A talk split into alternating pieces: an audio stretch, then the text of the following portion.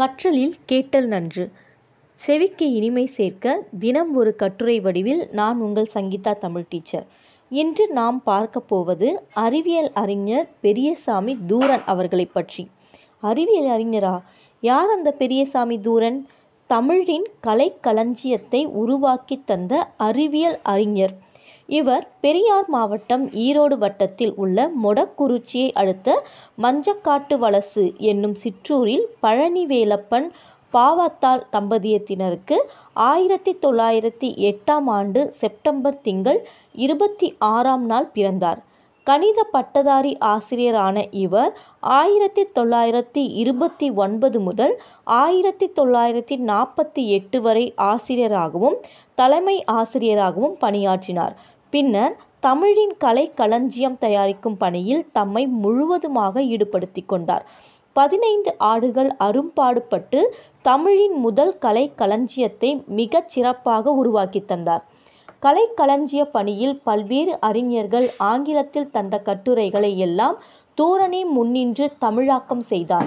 ஆயிரத்தி தொள்ளாயிரத்தி நாற்பத்தி எட்டில் இருந்து ஆறாண்டு கால கடுமையான உழைப்புக்கு பின்னர் ஆயிரத்தி தொள்ளாயிரத்தி ஐம்பத்தி நான்கில் முதல் தொகுதி வெளியிடப்பட்டது. தொடர்ந்து ஏறத்தாழ ஆண்டுக்கு ஒரு தொகுதியாக கொண்டு வரப்பட்டு ஆயிரத்தி தொள்ளாயிரத்தி அறுபத்தி மூன்று ஜனவரி நான்காம் நாள் ஒன்பதாம் தொகுதி குடியரசுத் தலைவர் ராதாகிருஷ்ணன் தலைமையில் மக்களுக்கு காணிக்கையாக்கப்பட்டது. இக்கலைக்களஞ்சிய தொகுப்பு பணி மட்டுமல்லாது பல்வேறு அறிவியல் நூல்களையும் தூரன் அவர்கள் தமிழுக்கு ஆக்கித் தந்துள்ளார்.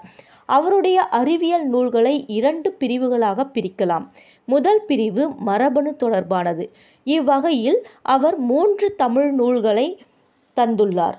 அவை பாரம்பரியம் ஆயிரத்தி தொள்ளாயிரத்தி நாற்பத்தி ஒன்பதாம் ஆண்டும் பெற்றோர் கொடுத்த பெரும் கொடை ஆயிரத்தி தொள்ளாயிரத்தி ஐம்பத்தி நான்காம் ஆண்டும் கருவில் வளரும் குழந்தை ஆயிரத்தி தொள்ளாயிரத்தி ஐம்பத்தி ஆறாம் ஆண்டும் வெளிவந்தது.